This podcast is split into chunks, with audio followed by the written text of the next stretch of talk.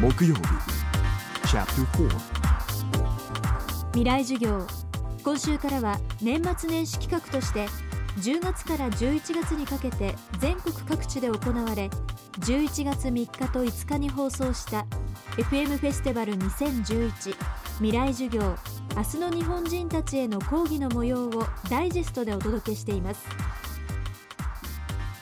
今週の講師は物質の最小単位素粒子の世界を解くための基礎理論で2008年にノーベル物理学賞を受賞した理論物理学者名古屋大学素粒子宇宙起源研究機構の機構長で京都大学名誉教授の増川俊秀さん。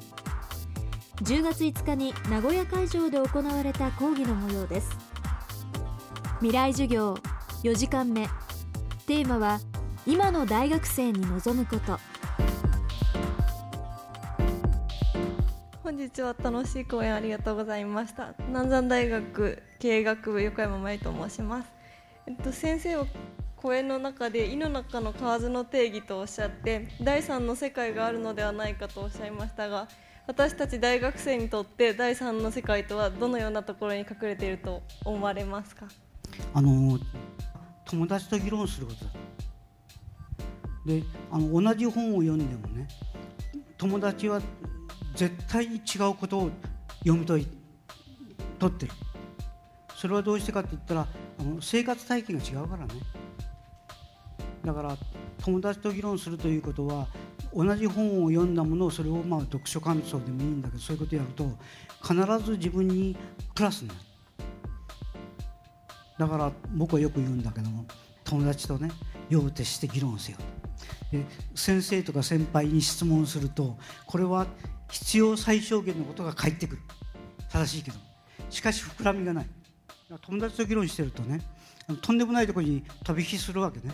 でその時に帰る道を歩いてるとあの野郎は生意気にあんな本読んでやがると。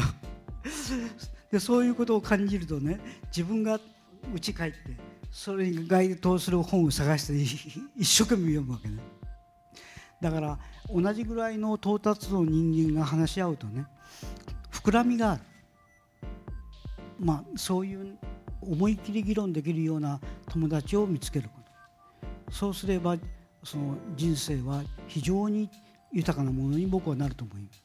だから用を徹して議論せよと言ってるんだけど僕はそれが最近わからなくなってきたの。は女性に勧めていいことなのか。